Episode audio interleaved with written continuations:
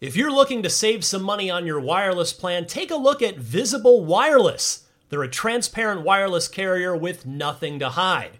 If you haven't heard of Visible, well, now you have. They're the wireless carrier that's making wireless visible. It's in the name. Switch to Visible, where you can get a one line plan with unlimited 5G data powered by Verizon for just 25 bucks a month, taxes and fees included. One line wireless, just 25 bucks a month with taxes and fees included. That's unlimited 5G data powered by Verizon. Switch now at visible.com. You shouldn't judge a book by its cover, but you can judge a company by its name, like Visible, the wireless company making wireless visible. Monthly rate on the Visible plan. For data management practices and additional terms, visit visible.com. Contained herein are the heresies of Radolf Burntwine, erstwhile monk turned traveling medical investigator. Join me as I uncover the blasphemous truth of a plague ridden world that ours is not a loving God, and we are not its favored children. The Heresies of Radolf Burntwine, coming January 2nd, wherever podcasts are available. This is Steve Downes, the voice of Master Chief, Sierra 117, and you're listening to Podcast Unlocked, the world's number one Xbox podcast. Now, finish this fight. Master Chief, out. What's happening, friends? Welcome to Podcast Unlocked, episode 474. That's a palindrome. This one is for December 15th, 2020. Ryan McCaffrey here, joined as always by Destin Legarie.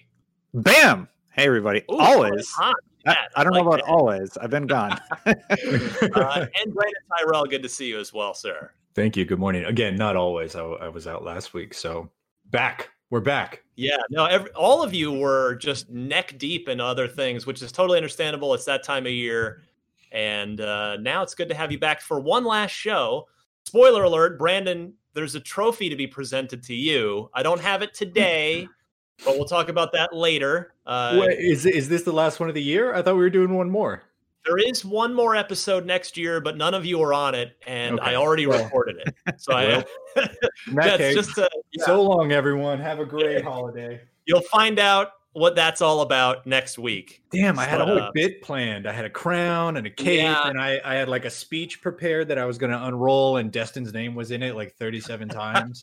Stop the count. Sorry. Uh, Oh, my goodness. Good to have you guys back. Miranda, unfortunately, is still uh, not even neck deep. She's all the way underwater on uh, on the Cyberpunk 2077 game help and wiki guide, which please use it as you are playing through that video game. If you are playing it now, uh, some of you may have decided to wait, which we're going to talk about in just a minute. But first, I did want to mention uh, the game I pulled up behind me today, Gears 5, the single player DLC. Remember, they just kind of announced that sort of quietly not too long ago? Well, it's out today. Hive Busters is the name of it. It's supposed to be out about a three hour campaign. We have a review on IGN done by longtime IGN contributor Brian Barnett, who's doing his first review for IGN, which he was super excited about. Uh, and yeah, I'm really looking forward to diving into this. And I know I speak for Miranda here. I know she's looking forward to getting a chance to to play that as well. More Gears campaign is a good thing. So, as I mentioned uh, a moment ago, there is one more episode. There'll be episode 475 next week, same usual time. Uh, but then we will be on vacation. There will be no show the week after that, which will be what? That's the the 29th, I think that is. Yeah. But So no show the the 29th there. But then we'll be back the first week of January. we talked right. about it, decided we don't want to record during Christmas. So Yeah, it's it's just taking a little break. I, no I did not know that. I was all geared up and ready to go to rub it in Destin's face. Damn. All right, guys, uh, let's get to the news because holy cow, there is a at least we're going out with a bang as far as the last total group show here. Uh, there is so much to cover the game awards, but also the topic du jour, which is Cyberpunk 2077. Destin, uh, you have put the current gen version through its paces, the base Xbox One. and it uh, did not go well. Yeah, I've played on I played on everything. And basically I would just take a day and I would play on that platform and I would run it through analysis tests and uh you can see like my live Twitter reactions to each of the crashes. I'm just like, why is this game crashing so much? And uh, especially on base platforms, it's a really, really rough experience right now. Patch 1.04 did improve stability on both the Xbox and PlayStation 4. Uh, PlayStation 4 seems to be holding in the 20s frame rate wise, but it, it I wouldn't say that either platform holds 30 FPS on base platforms. And just generally speaking, it's just it's not an ideal experience on the base platforms. Once you get to Xbox One X, and I haven't put in a lot of time on PS4 Pro, that's the one uh, platform that I haven't spent a lot of time with. Xbox One X, I ran into the, uh, a crashing issue around the point where you start going to Misty's bar. Uh, it's fairly early in the main storytelling stuff. Um, so what I'll do is I'll just run around the world. I'll do all like the random missions. I'll fast travel and sort of put the game through its paces to make sure that it's you know working and then i'll forward fast forward on the main campaign and when you get to Missy's bar it just repeatedly crashed on me like several times but after that it largely stabilizes the xbox one x unit specifically or the platform specifically it will dip uh, below 30 but you're playing at 4k it looks pretty good i'm overall much happier with the xbox one x and then uh, ps5 series x are you know, you can play at 60, it dips anywhere as low as 40, I would say, but just being able to play at a higher frame rate is definitely great. And yeah. if you just want the locked experience, put it at 30 FPS on Xbox because it, it's pretty great. Major shout out, and I know I'm just sort of on a tangent here. This is all just no, stream please. of consciousness, sort of. The Series S is a low key champion in this whole situation. The Series S is the cheapest console and it runs the 30 FPS mode at whatever resolution and it runs it really really well it's very very stable i'm truly impressed with what the series s was able to do for cyberpunk 2077 um, each of these platforms ryan it's just like each has its own story right yeah. be it playstation or xbox like base xbox is tremendously rough yeah and then pc is just like it's it's my game of the year on pc right and I, I take no pride in the the review that we put out. Like I'm, I think it needed to be done, but I I also it's really crappy to have to say, hey, if you're playing on these platforms, I just don't. Just I do not recommend that you play on these platforms. It it's a I gave it a four, yeah, on, and it's and I'm not like on base platforms base, specifically, base and I recommended people get a refund. Uh, CD uh, CDPR actually said the same thing. They're like, if you're not enjoying your experience. So a lot of people did message me saying they they've had a better experience than what I encountered, but uh, just as just as many, if not more, people have been having a, a really rough, hard time on base platforms. And then today I play on Google Stadia, and I was shocked to find out that it's quite stable on Google Stadia, and you get to play at. I think the I'm not sure how the subscription packages work, but I think there's a base subscription package that allows you to play at 1080 for I don't know how much it costs. It might be free. And then it's ten dollars a month for the the pro pro version of Stadia, right. and you can play up to 4K. And I was shocked. I really thought there would be a lot of stuttering or issues. To be fair, I only played through the the intro Nomad mission for like the billionth time, but it was like it was very very stable and uh, seems seems pretty pretty solid there. And so that's that's the gamut of experiences that I've had in a nutshell uh, with this game. It's it's just wild to me. I, I don't I can't recall another game. Now, granted, we are in a unique pocket of time here where we have we have seven year old consoles that are still active and supported and then we have mid generation refreshes the xbox one x and then we have brand new next generation consoles where the game in this case the game's not optimized for those yet and then we of course as always there are pcs with with um there's a you know a very new high end series of, of graphics cards the you know the, the 3000 series cards. Um so there's just this incredible range I and and it just it goes it runs the gamut. Like you said, Destin, I, I'm very lucky to be playing on my new gaming PC that I put together over the summer, and it's it's phenomenal. It's it's gorgeous. It runs great. I've definitely seen bugs. Don't don't get me wrong. Yeah. All Um, platforms have that. All platforms have had- bugs. knock on wood, I haven't had a single crash on PC on my PC. But yeah, there is bug, but it looks great, runs great, and then it just goes all the way down to where you you've given a four out of ten to the Xbox One version of the game and, and, the and PS4. PS4.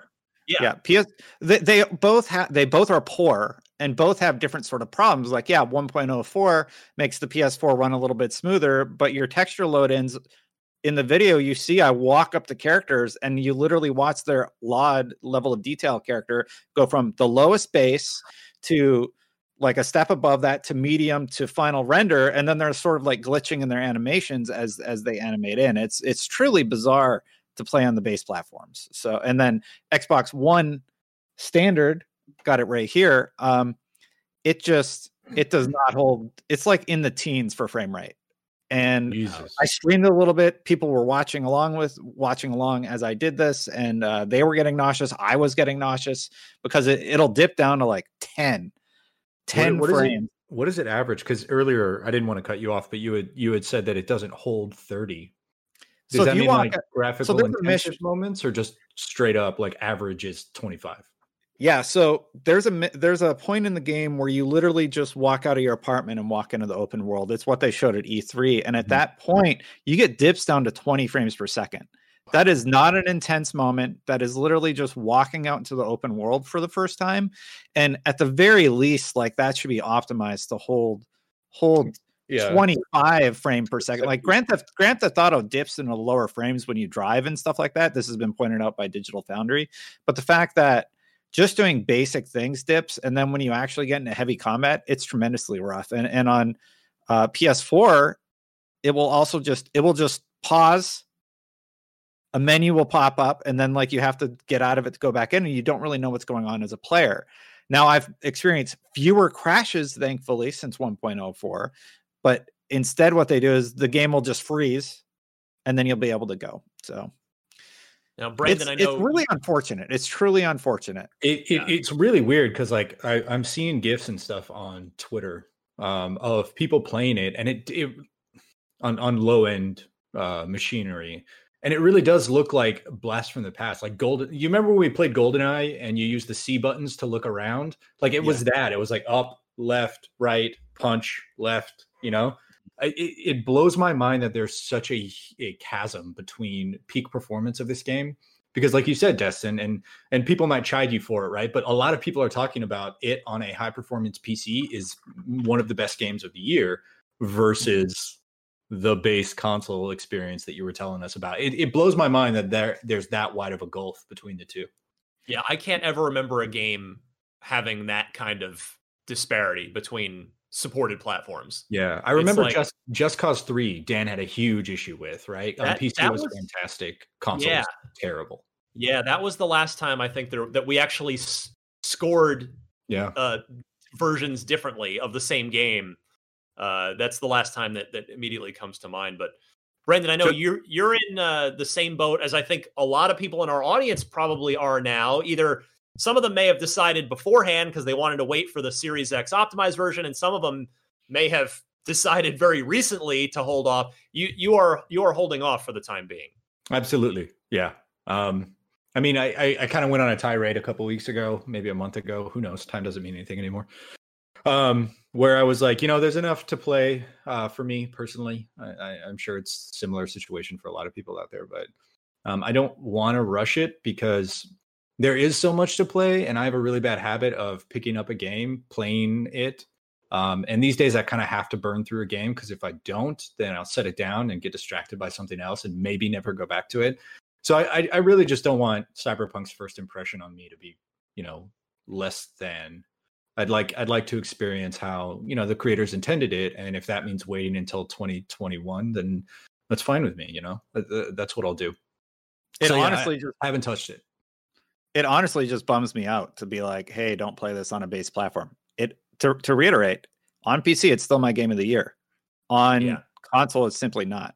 Uh, Yeah. Justin Davis, our he works in our commerce team. Uh, he's playing uh, in 1080p on PC on a 1070 GPU.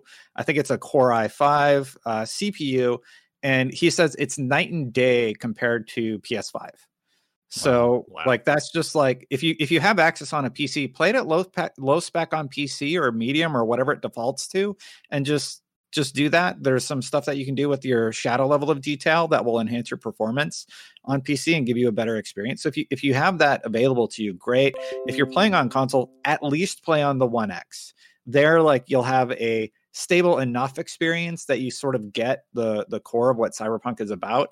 And obviously, if you have access on next gen and you're on console, that's that's where you would ideally be playing Series S and up, in my Now, opinion. uh, Is the, That's my is the- recommendation. Out of, out of curiosity, how does the Series uh, blah, blah, blah, blah, words? How does the Series S compared to you know high end high end PC experience? Well, I, I haven't done a one to one there, but it runs the the 30 FPS version. The 30 FPS is locked. Mhm. Um, obviously, you're still playing the Xbox One X version of the game. Right. so in 1440, Xbox. One X, pardon? in playing in 1440 on the Yeah, you Series would- S. I, I don't know what native resolution is. All the game, all the versions of the game on console use dynamic scaling. So Right. on base consoles, you're playing at sub 720 at times, so below 720p. If doing the pixel counts that I've managed to get, uh, that's the low end. And then uh, Digital Foundry said you're you're like at a little 900p. I think is like the Mhm. top end. And then you know you, you go a step up. You're you're playing above 1080p and then as low as 1080p on the on the second tier. So I don't, I don't know what the base resolution is for the Series S. I don't I haven't done that calculation yet. yeah, Well, I, but- I- but I really want to play it. because it's obviously not a 4K box. Right. Yeah, of course. Yes, but um I don't know how it's scaling the game is, Sure. is my point. Yeah, I, I Uh, really want to. I really want to play it, and part of me, I I have uh, roughly the same specs that you mentioned when you were speaking about Justin's rig. I think I'm at 1070 i5, and you know I could run it right, but I also have a, a Series S, and I'm thinking maybe I played on the Series S, but at the same time, like you know, the next gen support's coming next year, so I, I don't know. I, I'm not, you know, it's it's a it's a very small issue compared to people who actually purchased it for their base consoles, but I'm stuck in this weird no man's land of like, do I you know, do I give in and play it now or do I wait? So I think I'm, I'm- gonna. I might I might get crap for this, but I'm spoiled in that I can just plug a controller into my PC and play on the couch, and that's how I recommend it's done. I actually really like how they handle controller. It was reminiscent of Fallout 4 for me, like how Fallout 4 handled gunplay and everything. A lot of Mhm. people prefer keyboard and mouse. Totally fine if you're comfortable with that. I'm on Um, PC, I'm on keyboard and mouse for You're- sure. You're on keyboard and mouse. Yeah, if I- I'm gonna don't- play on my PC, that's yeah, that's how I'm. But but again, I totally get that if you're Mm-hmm. if you want to play on the couch, the control Yeah. off your PC, the controller makes it a, lo- a lot of sense. Yeah, and I understand why you want to play on keyboard and mouse. I just I don't think it's a game that requires as much precision as like right. a Call Yeah. of Duty or a Destiny would, um, because half the guns have auto targeting, and when you aim down sights, it it has a ton of aim assist. So if you just aim down sights, you're getting headshots anyway. It just I played through the whole thing, and uh, I really really like the the controller experience of the game, which is something I I did not think I would ever say. I played for like two hours on keyboard and mouse Mhm. and during the live stream we did i played on keyboard and mouse and it's just different but it's it's great like if you want that precision like like you do ryan playing on pc go for it like uh i haven't really done a comparison about controller versus keyboard and mouse i haven't had that conversation yet but both are good in my opinion yeah like Well- your comparison starts with how many fingers do you have? Ten. Yeah. Okay, you can use either. You're good. all of that is a prelude. You know, we wanted to certainly share our personal experiences, and and obviously Destin being uh, the the reviewer on these base console versions. That have you know this is such a hot topic this week, but this has been a, a heck of a week for CD Projekt Red, and and I'm not saying that we should be sympathetic towards their plight necessarily, uh, but they they had to put out another one of their yellow Mhm. yellow back statements this week uh, that, that that that has basically become a meme. They say uh, they basically they apologized for the current gen Cyberpunk 2077 issues, saying in part, first of all, that's how their statement starts, and and really. It's never good if your statement has to start off with first of all. That's that's really never a good sign. But they say we would like to start by apologizing to you for not showing the game on base last gen consoles before it premiered, and in consequence, not allowing you to make a more informed decision about your purchase. We should have paid more attention to making it play better on PlayStation 4 and Xbox One. Uh, they say console bug fixes have begun. Hotfix 104 that Destin mentioned, uh, with another another update coming, quote, within the next seven days and CD Projekt saying it will update whenever new improvements are ready, with two larger patches uh, due in January and February. They say, quote, together, these should fix the most prominent problems gamers are facing on last gen consoles. Uh, and as Destin mentioned as well, CD Projekt Red is also offering refunds through the console stores if you bought them that way or through you know if you on if you're on PC, you can get a refund uh, through yeah. whoever you bought on PC as well. We could talk about that refund thing if you want a little bit because we did try and get a refund, Please. and it did not it did not work. Um, Sony is rejecting a lot of the refund requests from players who are unhappy because basically if you've launched the game they're like no we won't give you a refund so i recommend people reach out to the email listed as that has been definitely circulating on Twitter, and we can verify that we tried it and were rejected for a refund on on base base platforms, which is it's just it's super unfortunate. Is well, that only through the PS Store portal? That was on PlayStation. I don't believe we've tried to get a refund on Xbox yet. Uh, but yeah, Mark tried it and uh, he was unable to get a refund on PlayStation 4. Yeah. Further kicking gamers in the dick on this is is uh, is this in a short report to investors, the management board of CD Projekt says that the quote estimated licensing royalties receivable receivable by the capital C company in association in association with pre-order sales of Cyberpunk 2077 across all of its digital distribution channels have exceeded the sum of both the game's development cost and marketing expense. Translation: Cyberpunk 2077 is already profitable. Mm-hmm. Uh, they're they're already making money on the game.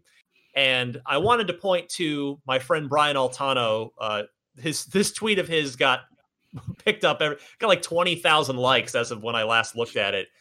I think he put it best. He said, "Here's the team," and he was quote tweeting the you know yellow backed letter that that is uh, that we're talking about here.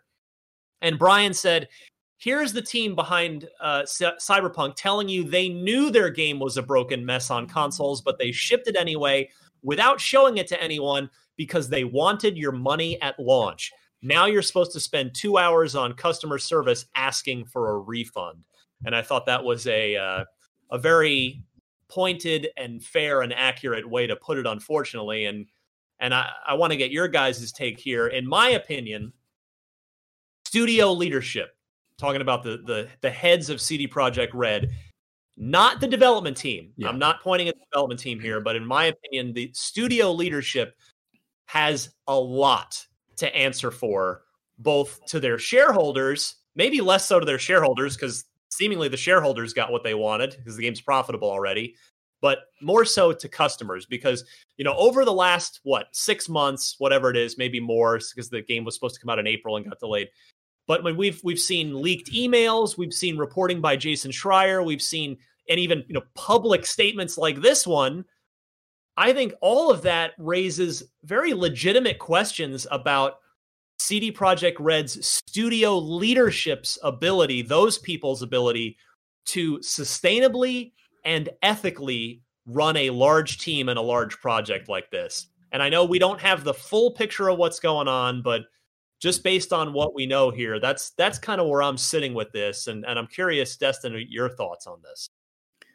The fact that we requested console code numerous times and were denied console code. I bought my my copies on PlayStation and Xbox. I haven't even like IGN will cover that expense once I put in the expense report, but um like that's how we handle that when when console codes aren't sent they're saying, "Oh, we didn't know it would be this bad." We could have warned consumers earlier had we had access to that code.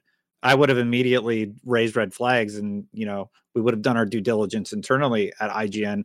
But no, we were given access December 10th, December 10th, and by December 14th, we were able to say, "Hey, this is bad on base platforms."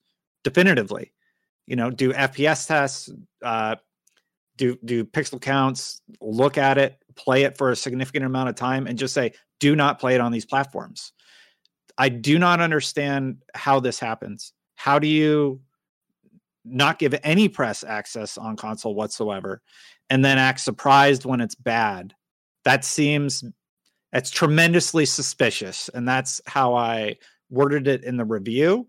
It it's just it makes me very uncomfortable the fact that that access w- wasn't given and then they're they're acting surprised, right? And and it really bothers me extra because having had early access to do the coverage we did at IGN, you're in contact with a lot of people that are busting their butts to like work on this game and it just you feel misled you know on, on our side. It sucks. It there's no other way to put it. This is just a bad deal. They could have given us console access. We could have told them it was bad. We could have told our viewers that it was bad earlier and we had to wait because we had to buy our own copies that's fine but like it like what is going on something something's going on it's it's really really Brandon it makes uh, me uncomfortable yeah, Brandon, you are one of the biggest Witcher fans at IGN. The the the, the games. It's uh, the three is one of your favorite games ever. You talk about it a lot.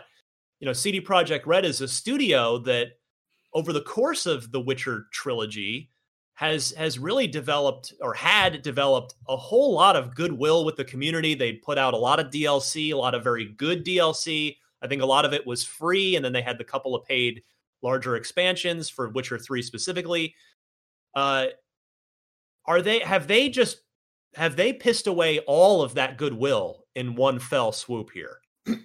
I don't know if they've pissed it all away. Um I mean we we've seen we've seen companies be able to juggle two different franchises, one of them being, you know, the golden child, the other one being sort of the black sheep. Um I don't think we're in that situation. You have to remember like collective memory, societal memory is very, very short, right?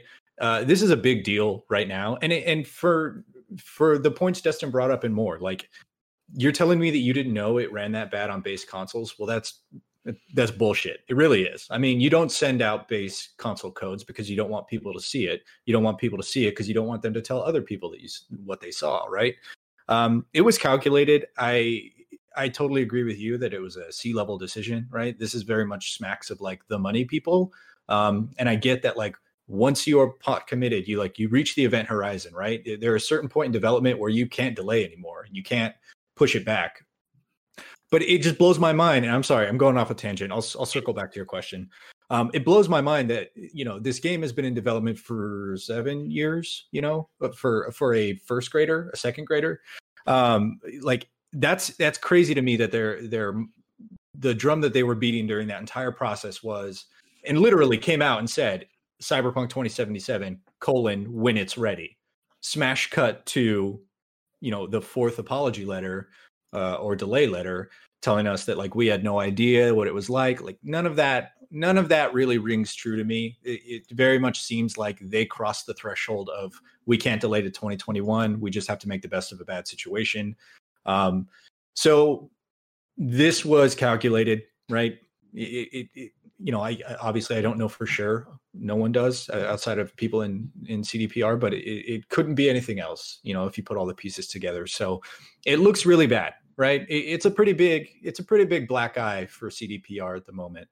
Um, going back to the original point, I think by summer 2021, once the next gen versions are out once the game has been optimized as best it can granted they are seven year old consoles there's only so much you can do there um, I, I, really do believe and whether or not this is the right call right i really do believe that you know seven or eight months from now uh, we're going to see people uh, pouring over the next gen versions of cyberpunk 2077 totally in love using photo mode, posting gifs, like it will be swept under the collective rug, right? People are just, they just don't remember. So I don't think that this is uh, this is going to be something that stops CDPR in its tracks, but it does raise questions, like you said. Um, CDPR went from a company uh, during Witcher Two, right, um, to Witcher 3 to CDPR, or to uh, Cyberpunk 2077, that is a different company in each phase of that life cycle. Oh yeah, they've been growing a lot over the years. Yeah, so I, I genuinely I genuinely wonder if the jump from Witcher 3 to Cyberpunk was maybe a jump um, beyond what they were comfortable or capable of. Uh, you know, like growing too fast. You, you always hear about growing pains and all that, right? And this game has been in development for seven years. Clearly, the entire team wasn't on it that whole time. But we get to a point now where it's like, is it is it too big? Right? Is that company too big now to support what it is that they're they're trying to do? I don't know that question, or I don't know the answer to that question. But I do think that by next year, this company will be back in the good graces. And once we hear about the next thing that they're doing, it will be forgotten. It takes a few of these, you know, like to get on Bethesda, Beth, the Bethesda level of, I don't know if you can really trust the good pedigree coming out. Like, look at BioWare, right? They've had a couple of stumbles with Andromeda and Anthem. Yeah. And it, yeah, I know this has gone on a little bit long, but it, it's just putting it in the context of, of things that are sort of uh, sort of related to what we're seeing right now with other studios and, and, and big mighty studios coming down uh, to a level where they're not just automatic, you know, nines or tens or game of the year candidates that you would consider.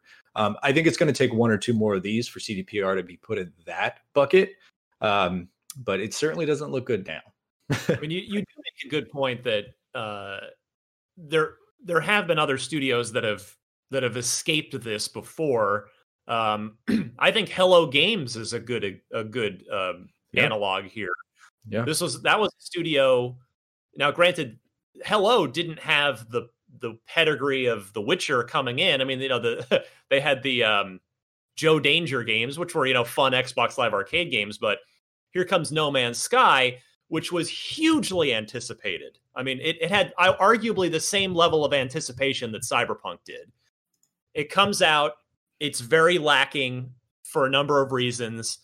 Sean Murray's getting death threats. I mean, it's mm. it's you know it's a, it's a real bad situation. Did uh, you see how surprised he was?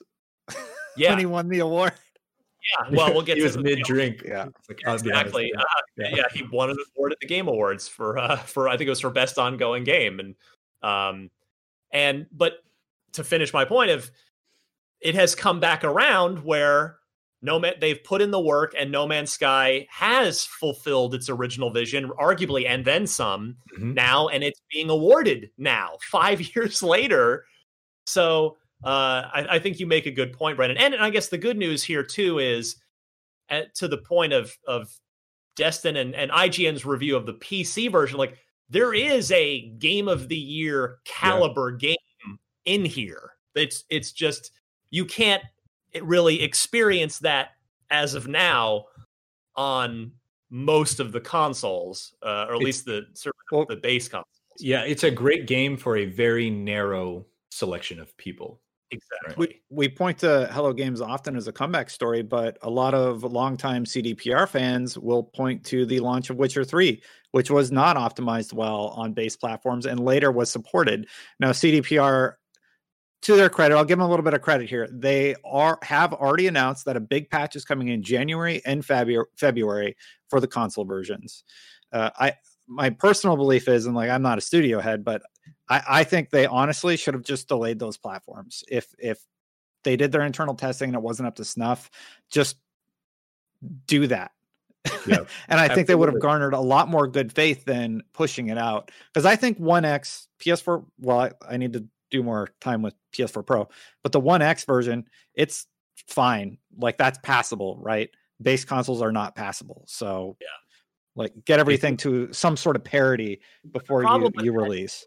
Problem with that, just well, number one, I mean, I, I recognize there's a larger conversation there too, Ryan, that yeah. we could absolutely have about like should everything be released on everything and maybe well, not and that's right? exactly where i was going is uh, yeah. it is number one we'll recognize it's it's easy for us to sit here in hindsight so mm-hmm. that's yeah that's let's preface it with that but but yeah you're getting at the question which others have raised and in fact was raised on an invest on, a, on an unscheduled invest investor call with CD Projekt Red, which they acknowledged kind of a, a vague like, well, maybe answer, but you know, should they have just held the console versions off until sounds like February at the minimum and just release the PC version? And yeah, it's easy to sit here now and and go, yeah, they totally should have done that. But I guess what I would say to to what you're talking about, Destin, is you can't. It's just the way the console infrastructure is.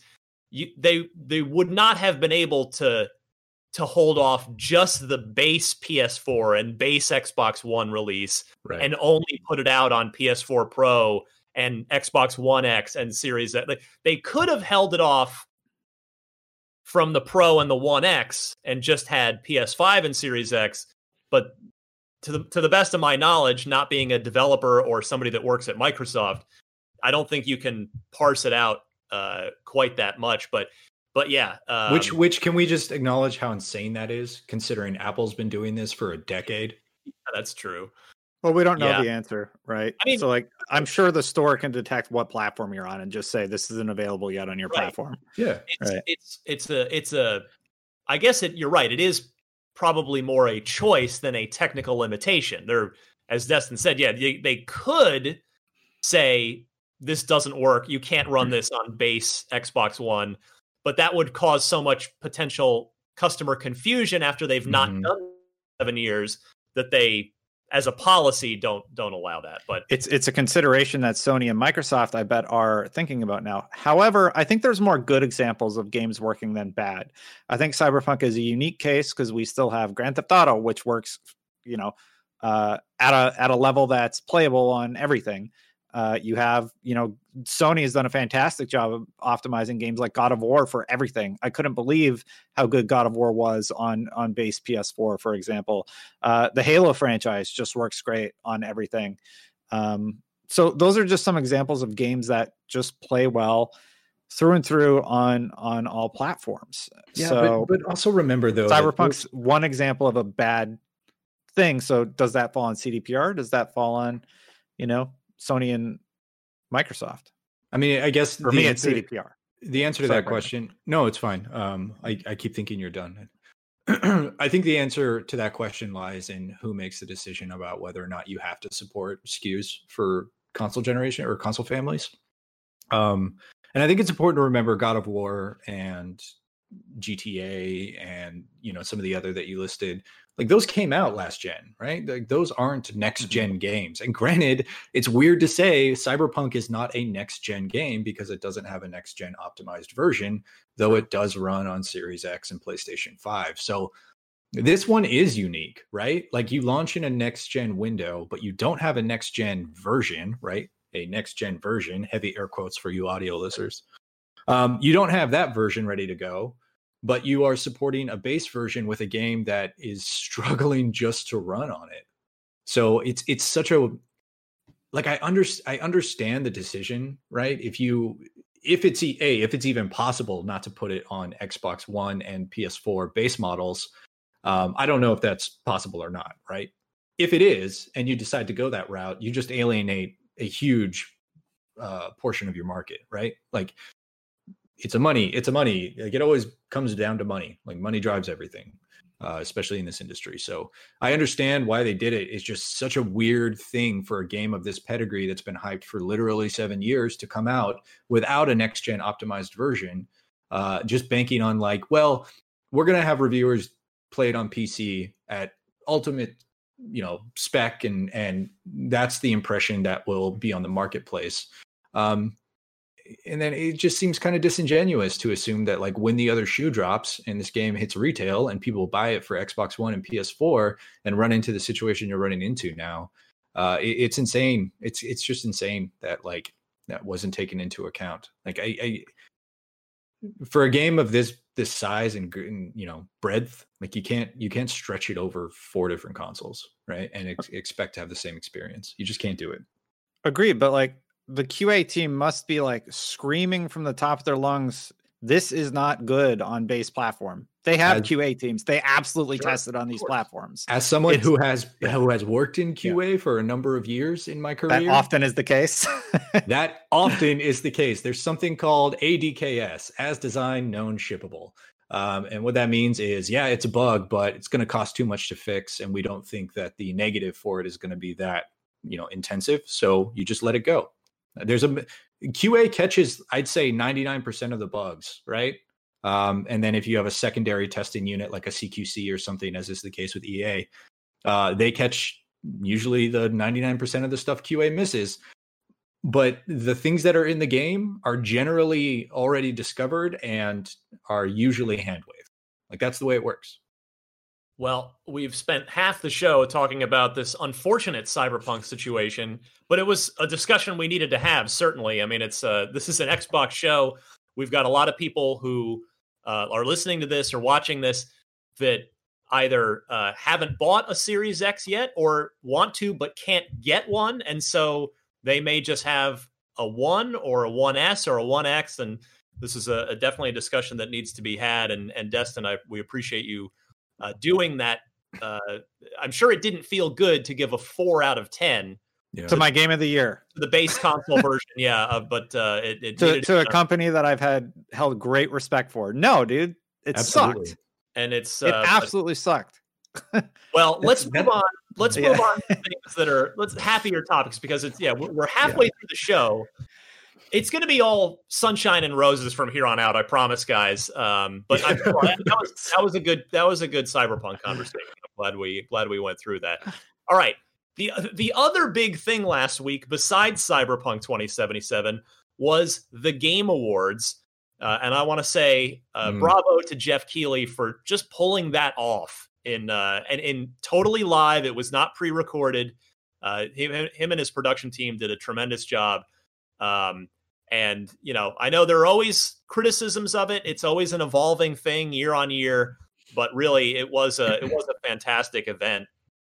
And Xbox did take home some awards. You know, uh, we've we've talked on this show in years past uh, just about Microsoft not even showing up to the game awards with any reveals, with anything. Uh, and uh, but they came out big last year by, of course, announcing the Series X and yeah. revealing Hellblade 2. Well, uh, it's tough to top that, but Microsoft did uh, reveal some big things, which we'll get to in a second. But first, I want to mention the awards that Xbox won. Uh, the Games for Impact Award went to Tell Me Why. So, congratulations to Don't Nod on that. That is a, an excellent recognition there. Best Simulations uh, slash Strategy Game went very deservingly to Microsoft Flight Simulator. Absolutely so, uh, agree a billion percent. The tech in that game is just astounding. It's it's incredible. It really is. And uh, speaking of that, actually, I guess while we're just talking about it, I guess if you're curious, if you didn't watch, The Last of Us Part Two won the game of the Game Awards game overall Game of the Year award. But while we're on Flight Simulator, before we get to the other the rest of the the really relevant big Xbox news, if you've been wondering, well, when the heck is you know Xbox Series X is starved for next gen games. Where are they? Halo, uh, which we'll talk about that. We have a date for a window for that. We also have a window for Flight Simulator for console. The Series X version will be out in summer of 2021. And uh, Brandon, no mention of the Xbox One on that tra- at the end of that trailer. Only Series X. Hmm. Hmm. So I guess they can only release on. No, come on, get out of here. that's market. That's marketing. Um, we'll we'll see. We'll see what happens if uh, they officially like put the you like mm, guys. Remember when all the heat was swirling around about how old, supporting old consoles is going to hold back games on next gen consoles? Do you remember that conversation? Oh, we were at yeah, part of and, and if I ever said if I ever year? said that was a good idea, I rescind that comment and admit admit my I was wrong. Okay, well, first of all, it's a moot point in this case, so neither of you are in the wrong because that game wasn't released with the next gen uh, version. So that's a current gen game, guys. Cyberpunk's a current gen game, but uh, I'm curious. I'm cu- like right now, they're not going to talk about su- what they're going to support as far as which consoles in the family goes, right? Uh, but the, I, I, picked up on that too, Ryan, and I'm very curious if that means we're going to see a change next year as they start moving away from like they're never. I don't think they're just going to come out and say it, right? Because you know, no news is good news is not, you know, the same for for a reason. Um, they're gonna they're gonna just slowly phase it out, I think, and and so certain games will come out only supporting new consoles. This is my opinion, but I, I think we're going to get to a point where they're going to have to say it at some point. But now is not the time for that. Right, and that, well, and that's and that's really kind of the the interesting part here is we had Microsoft. I believe it was a quote from Matt Booty, the studio head of of Xbox Game Studios, that said uh, we're going to be supporting we're every all the first party games are going to be on X the Xbox One family mm-hmm. for the first year or two before transitioning, you know, before leaving those behind. And of course, you know, you, the July showcase, a lot of those games which are much further out are Series S and X only, and they are right. leaving. And but the thing is, it seems like Flight Sim is going to be uh, the first. We we weren't expecting the first for the first year or two, but I I mean maybe I'm going to be proven wrong. Destin, how do you feel here? I think them not mentioning Xbox One on that splash screen on that trailer was very much by design. I because I don't see how this game would run on a base Xbox One. I don't either. Uh I kind of hope it doesn't. I hope it's Series yeah. X and I hope it's PC. And I think the well, Series X spec good there. I think the Series X spec could handle it, and uh, I don't think anything lower than that. Like your experience is just going to be terrible. And if it's really that bad, then just don't release it there, please, Microsoft. You know, you're a yeah. changed man. I love you. I love this. watching you grow and evolve. Yeah, exactly. But but yeah, yeah it does appear uh, that based on that trailer, which by the way, it, it, the trailer was was Series X gameplay and it looked great. It looked so amazing. If you haven't seen that trailer, go on to youtube.com slash IGN and just search Microsoft Flight Simulator. You'll find it. Uh, it looked great, and and yeah, it does seem like uh, who knows when the next next gen exclusive first party game will be uh, for Xbox, but it appears that Flight Simulator will be the first. Uh, and and again, I this thing, I you guys are celebrating it. I'm with you. I don't think anybody in the audience would would really uh, take one look at that game on PC where it's already out and I don't think anybody would begrudge Microsoft for for not yeah. for skipping the the Xbox One because it's clearly, I mean, it is a next generation game that's currently only out on PC. Uh, it's doing it's got some crazy next gen tech to it, but uh, but yeah, it's uh, it does appear to be the first of the Xbox Game Studios games that is going to leave the current gen behind and move solely into next gen. All right, now let me let's let's get to the big the big Xbox thing of the show, which I know we're we're we're divided as a panel on, so that's why I can't wait to talk about this. Uh, the big announcement, which we predicted on last week's show, you guys couldn't be here. I had Danny Pena from Gamertag Radio and John Linneman from Digital Foundry. We all thought, I believe it was John mentioned it first. We all thought, Perfect Dark, the initiative. Here we go. Uh, and that is exactly what happened. And it got announced. So, uh, Brandon, I know you were hoping for. I don't know what you're talking about. I don't. I didn't see anything about Perfect Dark. I saw a very cool uh, new action game, action adventure game from a supergroup studio about eco terrorism. uh, I believe it's an offshoot of Tomb Raider and Mission Impossible. Um, I'm not 100%. Yeah, it's Perfect Dark. I owe you like a million In and Out burgers. I know. Yum, hungry. Feed me. Uh, it feels bad. It feel, I'm like getting sweaty when I lose. Um, yeah, I'm. I don't know. I got mixed feelings. Uh, first of all, let me just say, very, very excited that they finally announced it. I'm surprised it was on the Game Awards. I didn't think that was the venue for it, but um, you know, if they announce a new console at the Game Awards, it seems like that's that's as big of a beat as you can get these days. So um, I think it looks really cool. I, I, really like the direction they're going with it. Um, some sort of like weird near future, but uh, it's not. My memories of Perfect Dark are very silly, right? Like yeah. you're running around with an alien and you have an X-ray sniper rifle that shoots through walls. This looks much more grounded, um, which you know I'm very appreciative of.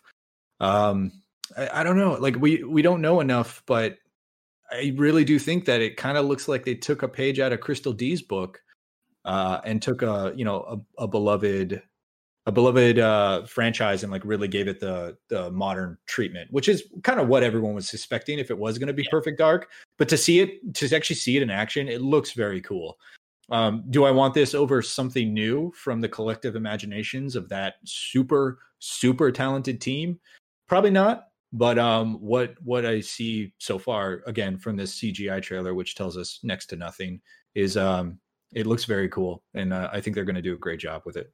Well, it does tell us a few things, which I'll get to in a minute. But Destin, what was your reaction to this? I can't remind me. We're I can't remember if it was you or Miranda that's with me on the on the I want it to be perfect dark side. Where where are you on this? I I will always say that don't, I want it to be a new IP. Okay. You know, yeah, don't um, don't bail on me here, man. Don't leave me hanging. No, like so they relaunched Perfect Dark when the 360 launched. It was met largely it was like a six or a seven out of ten i think was yeah. the average score it was just fine and the fact that they're taking another crack at it sure i would have loved to see the initiative just do something completely original yeah i don't yeah. know that perfect dark has the the brand recognition of some of the other titles that sony's been revitalizing for example so this is going to go head to head with with those so it has to be truly amazing for it mm-hmm. to sort of uh uh, garner that interest. Now with a new IP, you get a little bit more leeway. Like we have Hellblade, it's Hellblade, right? Hellblade 2? Yes, Hellblade absolutely. Yeah, which looks absolutely phenomenal. A lot of people are talking about the technology behind what they're doing there with that property, and it's really, really exciting. Um, with Perfect Dark, I, I feel like there's interest, but it's not as strong as something new and exciting. What's the new fantasy game, for example? Like that looks Avowed. really exciting to me. Avowed, yeah, that I'm mm-hmm. tremendously into. Like I am all about Avowed, and I am not a fantasy fan. Which is you know, crazy because we saw the exact. Sorry, I, am so sorry to cut you mm-hmm. off, but it's crazy because we saw the exact same like 20 second CGI trailer, right? That we saw with Perfect Dark, and mm-hmm. instantly I'm uh more interested in Avowed than I am in Perfect Dark. Not you know that's not a qualitative statement about either. I, am just i don't know anything about avowed. I want to learn more yeah. you know? i think it's because like we know what to expect. Okay so we're mm-hmm. getting a first person stealth shooter.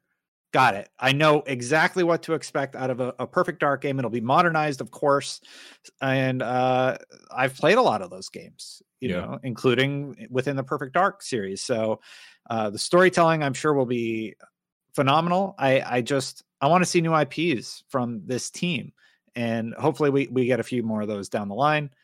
And uh, I'm sure Perfect Dark's going to be fine. I'm sure it'll be a great experience. I just I love seeing new visions come to life, so to speak.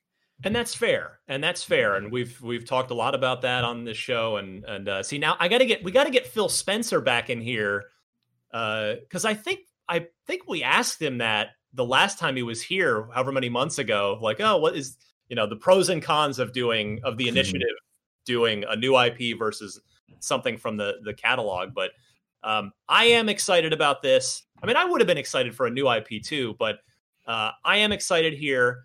I have to say, I was not expecting it to be first person, which it is.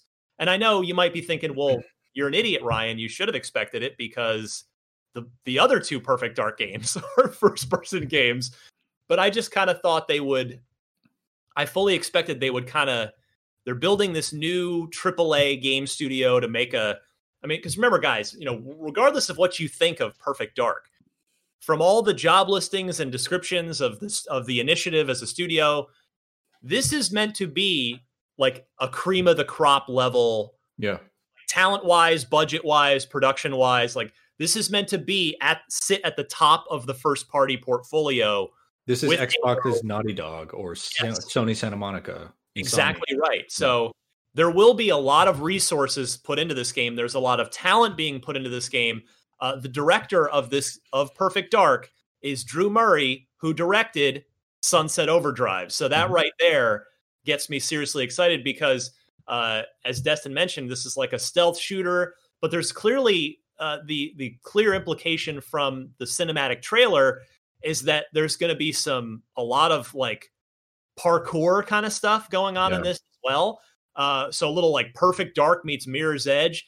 And well, if you want to make movement and traversal really good, how about make the director of the game the person that directed Sunset Overdrive, which has my favorite open world traversal Arguably the best of last year. yeah, gen. arguably the best, other than maybe Spider Man, which was made by the, which was the you know the project that the that other people, yeah. Yeah. go on to do. So, uh, yeah, it's there's a lot of reasons why I'm excited about this, but yeah, I thought it would go down that Sony type.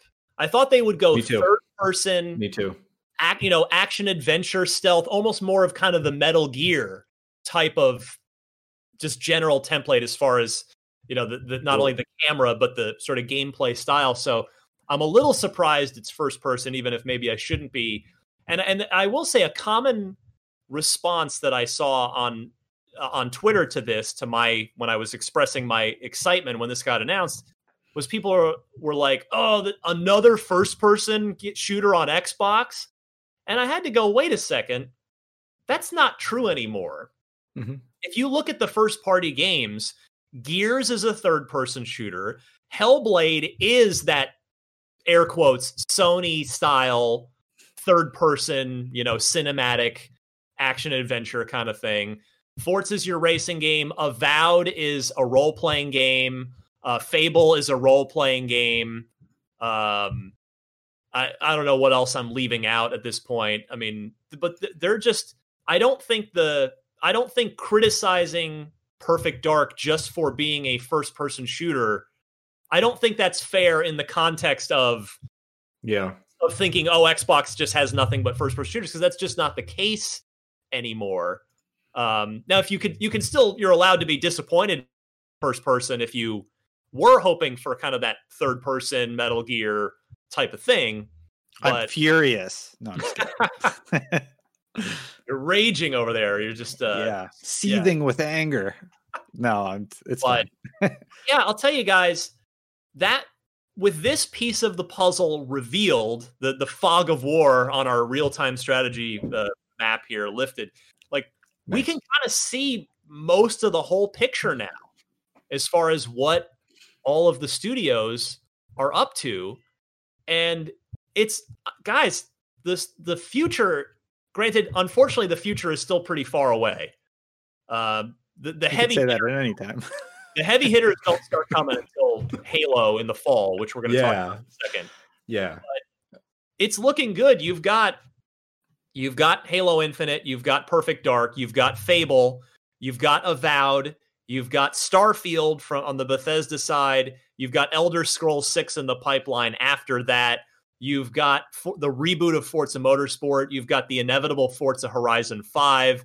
Uh, you've got Psychonauts 2 at a double fine. You've got um, two more RPGs in the works at inXile. Mhm.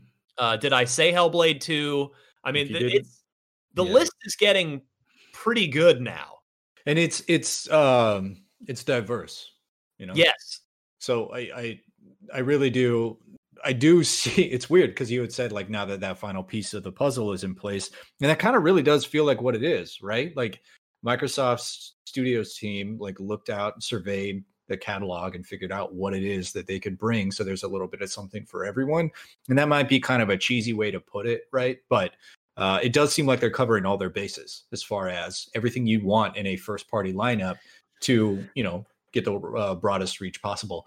Um, going back to what you had said about Perfect Dark being first person shooter, it is a little weird to me, right? Because that's supposed to be the studio that creates the Sony esque third person cinematic, heavy character focused stories. And generally, you avoid first person when you're trying to, you know, tell emotive stories with with uh, characters. Half Life know, says hi. Yeah, well, half Half Life and Master Chief don't count because those are silent protagonists. You are literally supposed to be that person.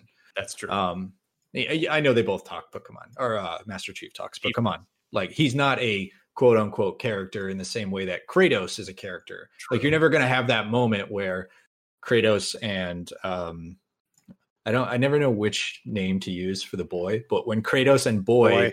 uh have teary eyes and like you know it's hard to get it took halo like five games to get to that point with master chief and cortana so um you know I, i'm surprised that they went first person the first person route because it just seems like that game with that character joanna dark being like such a nostalgia play it seems like such a perfect mixture to just have her in every frame like you know looking up over a building and seeing the cataclysm on the horizon with like dust kicking up and tears in her eyes. So I, I don't know. Um, it, it seems like such a, a, a interesting choice to take that game, but um, you know, outside of Master Chief, what other first person shooters do they have? So it definitely does fill out that catalog. And uh, I left out of the of the known first party picture now, State of Decay three. Oh yeah, you know uh, that Undead Labs. I think Brandon, you and I would agree. We we both love that series dearly, but they need to step it up. They need to take it to the next level. Yeah, that needs a that needs a proper like not proper. That needs a new engine. Like yeah. they that team is super talented and they have such excellent ideas. Oh, Brandon just dropped. Let's see. Yeah, we've temporarily lost Brandon. I'll keep talking. Hopefully, let's see if he comes back. Uh, he's and he's back. back. He's hey, back. You guys still live? Okay. Well, we had a minor hiccup there for a second. Discord decided to close on me. um, yeah, um, that team has a ton of talent, and you can actually see, you can really see like them putting their ideas into the systems that they create. Because State of Decay is a very systemic based yes. game. It just needs like it need. honestly, it seems like it just needs that little bit extra money, right? Mm-hmm. It needs that money to like really step it up to the next level. So, yeah. Now there, there's a game I'd love to see in Unreal Engine Five because uh, they switched to Unreal from for for two State of Decay 2 mm-hmm. uh, so yeah, that's and then uh, the other one I wanted to mention too of of that again that first party portfolio of how it's looking here, Everwild, which uh, I'm I'm very much intrigued by personally. Yeah. So, so yeah, there is a lot on the way. Um, as far as far as Perfect Dark, that's you know who knows when that's coming. Given that it was just announced with a cinematic teaser I would certainly not expect it anytime in 2021. Um, although, just to go over real quick, we're going to talk more about this after the holidays. But like 2021 kind of reminds me of 2020 for Xbox. Uh, hopefully, a little stronger, but in the sense of there are some exclusives coming, just not only one heavy hitter, and that being uh, Halo Infinite, which has been dated for the fall. We'll get to we'll talk about that in just a second before we get to Mass Effect, which is the other big topic we need to talk about. Again, there's so much to get to. But guys, just real quick, the the as far as exclusives for 2021, because that's what Microsoft needs are exclusives. Here's what they've got lined up for next year. The Medium, that's in January, that's dated, it's coming. Like, okay, you know, that's uh, Scorn, Crossfire X, which had been delayed uh, with, and and that's got the uh, Remedy developed uh, single player campaign. Psychonauts 2, uh, Warhammer 40,000 Dark Tide, 12 minutes, The Ascent, and the aforementioned Series X version of Flight Sim. So, uh, and those are all those all will lead up to Halo Infinite. So there are some exclusives coming. Just really, the, none of the like big industry shaking heavy hitters yeah. until Halo, which, uh, yes, is going to be out in fall 2021. Joseph Staten, the new director of the game, saying, I've spent the last four months immersing myself back into the Halo universe, and it's my honor as creative director to help our team ship Halo Infinite in fall of 2021. Yes, that's when the game is coming out. And from now until then, every one of us at 343 Industries and our great partner teams will be building, testing, and polishing an experience we all ho- uh, we hope all of you love. Uh, guys, it's going to be November 15th, right? There's just no. Yeah. I mean, uh, yeah, I think I said it like right as as soon as it was delayed. I said fall 2021. Like this will be out in the holiday. They're just they're just going to add a year. Yeah, and it's going to be the 20th anniversary. I'm mm-hmm. I'm. sounds great to me. And yeah, the planets have aligned all yeah. those in and out bets. I'll put them. I'll push them all. All those burgers right to the middle of the table. That this is going to be Halo Infinite's going to be November fifteenth of twenty. Yeah, I'll, t- I'll, I'll take that bet. it's I, it's too good of a. It's you can't pass that up if you're November fifteenth. Yeah. Okay. November fifteenth. November fourteenth, Bob. I greatly appreciate that they delayed this game. Yes. Like if if it wasn't yeah. ready, I'm glad. Like sure, delay it a no. year. Like this, yeah. this is just uh, sweetening the pot, right? The fact that it's the 20 year anniversary and you know they got Staten back on board and they're they're figuring out some stuff internally clearly to deliver a better experience for us and, and hopefully it, it, all works out in the end and we get a great Halo. That's yeah, all I, that we want as gamers. Matter, absolutely, uh, that is all that matters. Now, quickly, I don't want to linger on this, but guys, you've got to figure not that they weren't already paying attention to this. And yes, every game's different, every situation's different, which Destin, you did a good job of of covering. But given the cyberpunk debacle, cross-gen debacle going on right now, Destin, don't you feel like 343 and Microsoft have are really taking notes from this as far as because they've continued to be insistent that yes, Halo Infinite will be out for Xbox One as well as for Series X and S. They've got to be uh, learning some lessons here uh, at at CD at CD Projekt's uh, expense, as it were. Really. Yeah, and I think I think this is a, a bigger studio, so they'll probably be able to optimize better on those base platforms, and they're definitely going to be looking at them.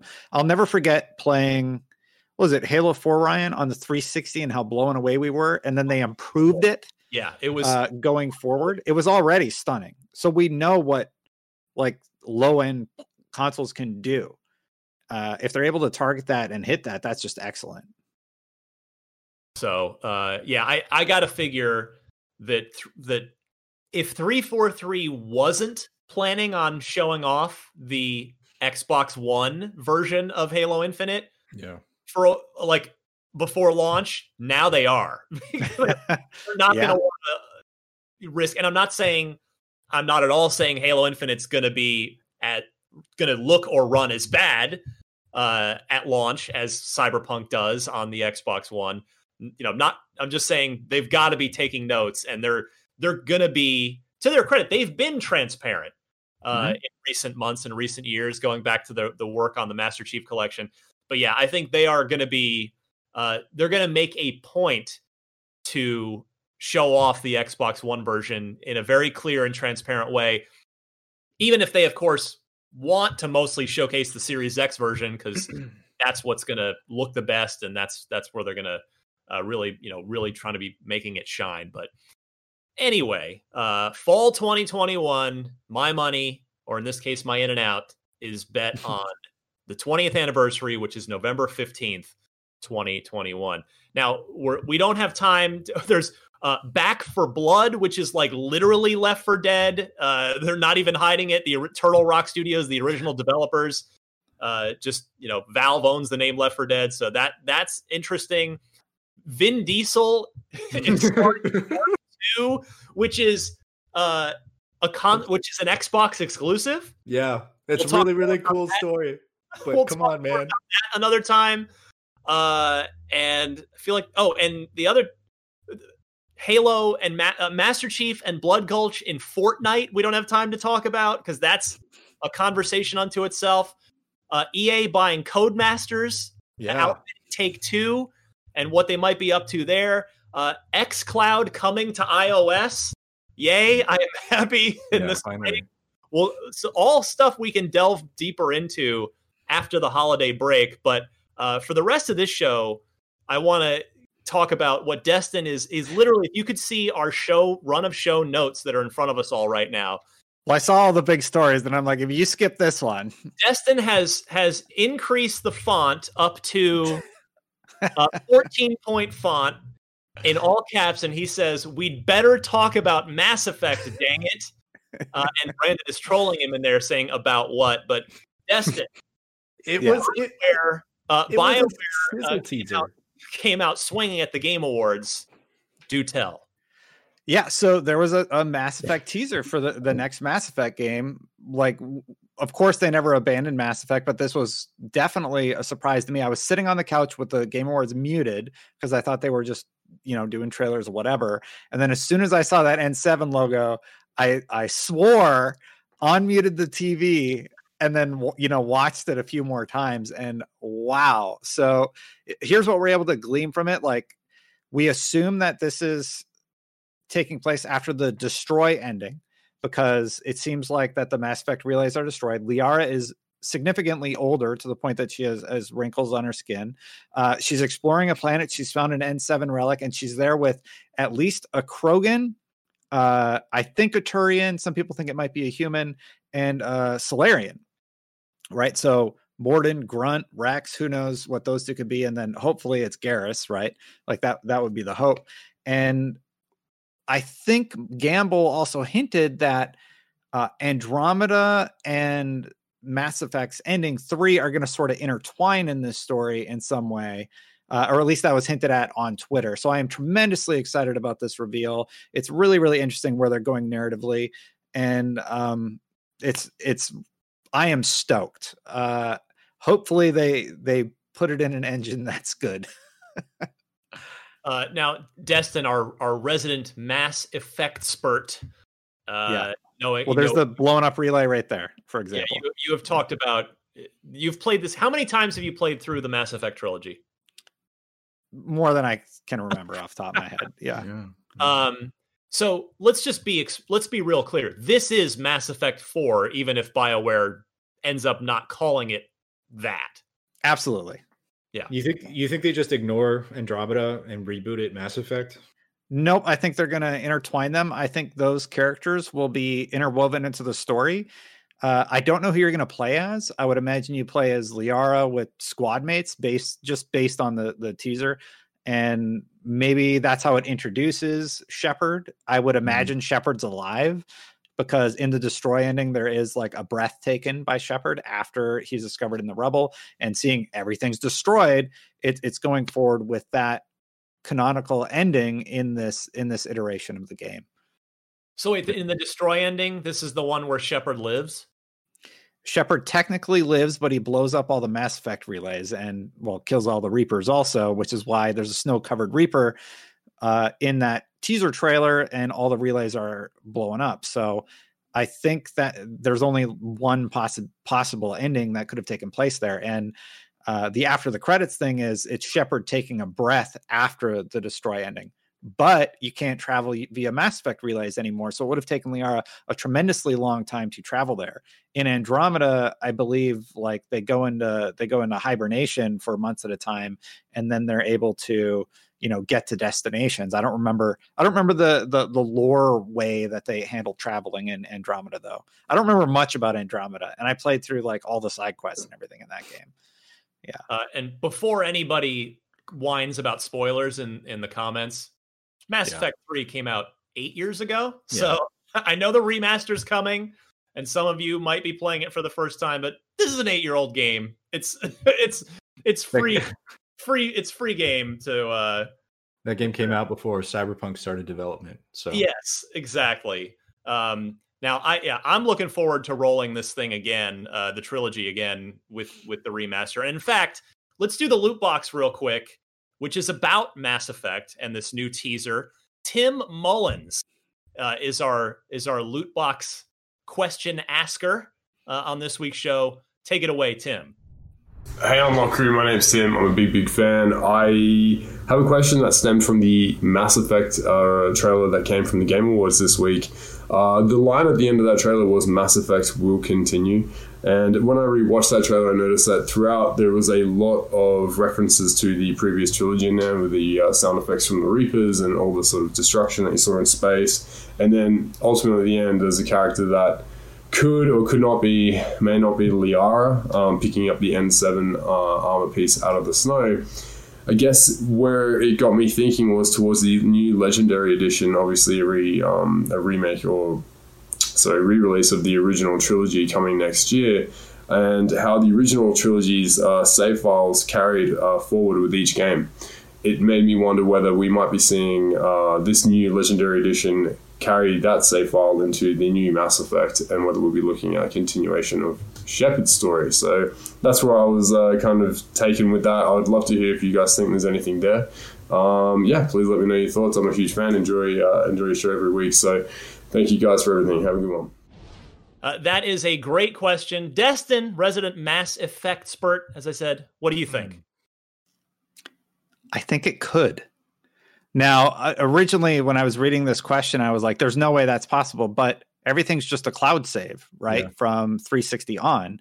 So realistically, they potentially could implement this into the game. And if anybody was going to do it, uh, BioWare would. However, I do not think that they will. It does seem like they're going with the destroy ending as the canonical ending, and they would have to sort of retrofit the other endings because you have to have a sync point of some sort for all the all the different ways that things could have played out. Mm-hmm. Correct. So I, I think this is going to be a reset point, and then we'll go forward. But could they? Yeah, they actually could, and I don't think it would be that that difficult. So, um, especially I, if it is based off the destroyed ending, a lot of those choices will be hindsight, right? They'll be in the past. Like, yeah. You, um, you know, they did this with Dragon Age too. Like you, you could pull your saves into Dragon Age Inquisitions, and that was cross gen. So, mm-hmm. I think it's totally possible. But I think Destin is more poignant. Whereas, like, is there is there a, a reason for it? Is there a story reason that supports it?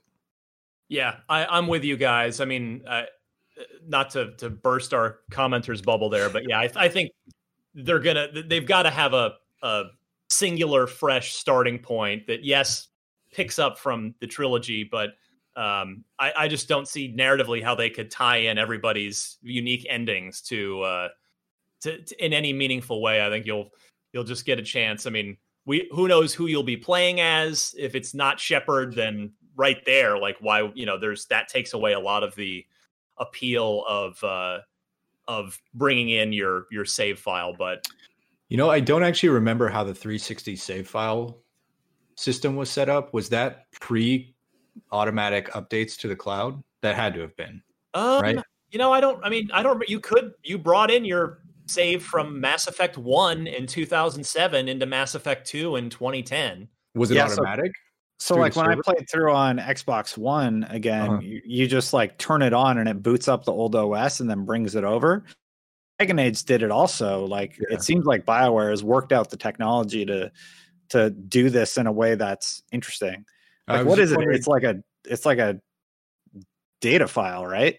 Yeah, I mean it just pulls yeah. your save file, the, the literal file out of uh you know uh, out of the console into the cloud and then you download it. But I didn't know if the structure was in place. So would you have to go into the basement and dust off your 360 and hook it up just so it can ping? If, if you wanted it.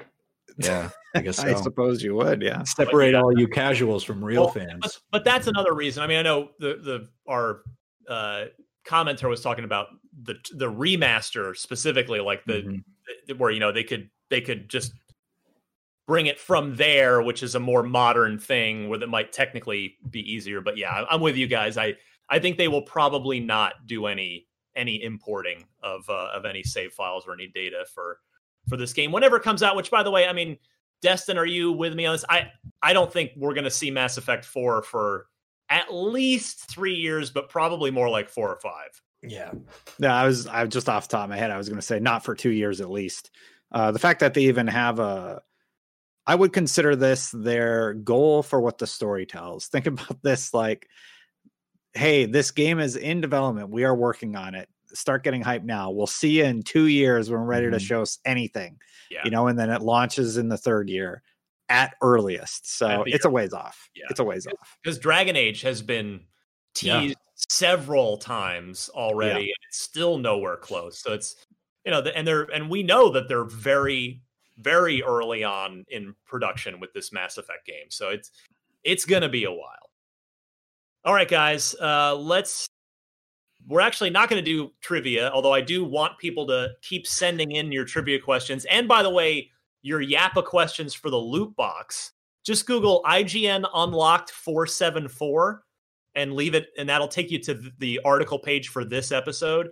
And find the uh, the Yappa section right above the comments sign in with whatever platform makes most sense for you. It doesn't you don't have to make a Yappa account. And and uh, what's your what's your loot box question for the panel? I need some good ones heading into 2021. But for Unlock Block Trivia, Brandon Tyrell, you have won. You have won the trivia contest for uh, the year 2020, and I congratulate you, my friend. Thank you. Score here. You know, it, it really is a team effort. Um, it's not any one person that wins these trophies. No, Uh, it- it is. I actually. shout That's, Ryan that's the whole you point. know, for facilitating the whole thing. I got to shout out to Destin who keeps me on my toes, always pushes me to be better. Um, you know, Miranda, just really my rock, my support uh, through this whole endeavor. It was a long season. Um, it was a long trivia season, but you know, in the end, you know, you take it one week at a time, and and you hope you come away with a big W, and that's what we did here, and I feel real good about it. Thanks, guys. You've watched a lot of post game sports interviews, my friend. Uh, Seven a week since I was a teenager. Yeah. The final score, you had 11 points to Miranda's eight, and Destin. wait. This eleven points. The the year is over at eleven point is the high watermark? Well, you know, you guys, 52 weeks in a year, Yeah. 11 points. it was a strange out. year. Um, yeah, it's there's no judgment here, no Okay. judgment here on the, on the score tallies. But Look, But, uh, somebody had to win.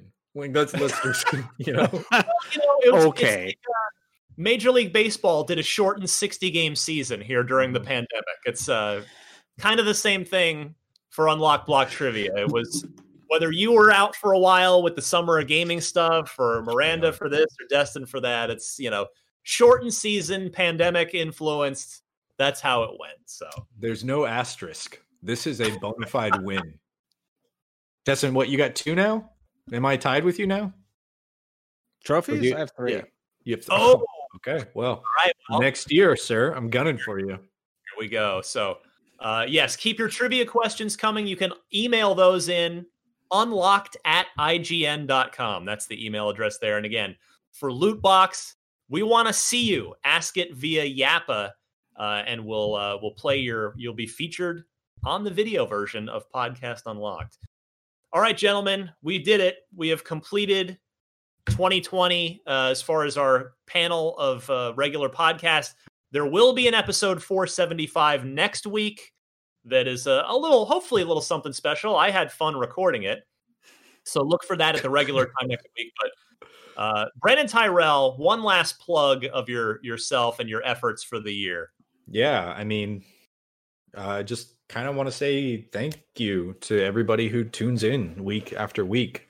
Um, you know, this show's a ton of fun to do. So I really, really enjoy the community around it and getting to talk to you guys because I love you guys and uh and this show is sort of a high high point of the week when we're able to all be in the same room together. But um you can find me on Twitter at Brandon Tyrell. It's just my name.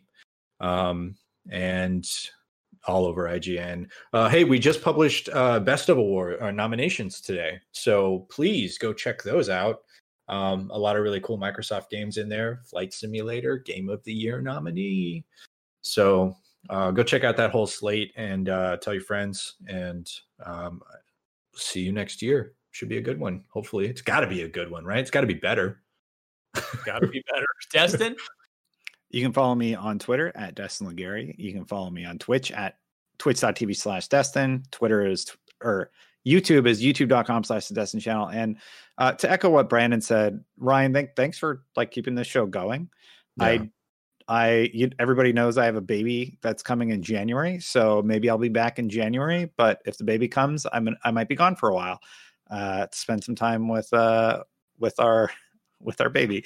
So, uh, spend some time just- with your newborn baby. Yeah. yeah, which I'm tremendously excited about. But for the listeners and for Ryan, this has been a really, really fun year for me to be a part of Unlocked. So thank you. And I, I wish everybody a, a really happy holiday just uh, listening and, and my panelists, friends, Brandon and Ryan. Thank you too. and Miranda, who couldn't be here this week. And Miranda, of course. I'm just uh, addressing you guys because you're here.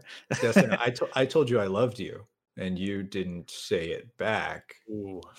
So anytime I you want to- appreciate our Like, collaboration. Oh, you bastard! Okay. I'm not ready yet. Oh man. Well, you know, guys, yeah, it, it's been a really fun year of Unlocked with you guys again. It's obviously a a, a unique year compared to what what we've ever done before.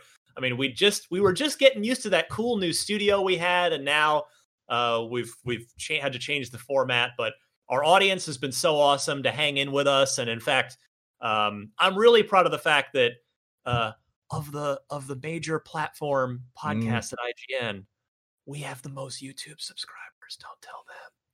So I think we're doing something right. I want to thank uh, Tayo and John, our producers throughout the course of of uh, 2020, for making this not only uh, sound good but look good as well. And yeah, again, most of all the audience, because yeah, it's uh, I hear from some people that we were that we helped give some sense of normalcy to people by keeping Unlock going all year, and I'm uh, more than happy to do that. I I just love doing this podcast, which is I mean I'll do this show till they kick me out, really. So um, I I am thrilled to do it. But guys, like we we're here at the end, and the Series X is out. Like we did it. We had a whole year. I was looking forward yeah. to a new console, and we got we made it. We gonna made- bring this up earlier in the show when it was like it's going to be a big episode, and I'm like, guys, you remember last year where we were like, uh, "Hey, these are the games with gold games this week." And, Right. Uh, yeah. Destin No. found five dollars the other day. that Yeah, was a we're good in- episode. that was a great week and a good episode. Well, that's the thing. It's you know, uh, Greg Miller talks about like you know he he hosted Beyond through the lean years uh, Yeah. of the, those those early dark PS3 years. yeah, it was Uh, and and we I feel like we've graduated from that here on uh, on Unlocked. We've we made it through the lean years, and now to to our point, what we were talking about earlier this episode, the the the future of of Xbox as far as you know, big exclusive first party games, it's looking real good, and we got a lot of fun to be had. So uh, we will be back uh, again, special episode next week, so don't miss that, and then the full panel. Unless Destin is uh, has become a dad a little earlier than anticipated, we'll be back on January fifth, I believe it is. Yes, Should be good to January 5th, Tuesday, January fifth. Uh, we'll still be like this. We'll still be working remote for a while, but it is our hope that we will make it back into the studio at some point during 2021. So yeah, I want to echo the guys here. I wish everybody out there a happy and safe holiday, happy new year. And again, special unlock next week, but as a panel group here, we'll see you again in 2021.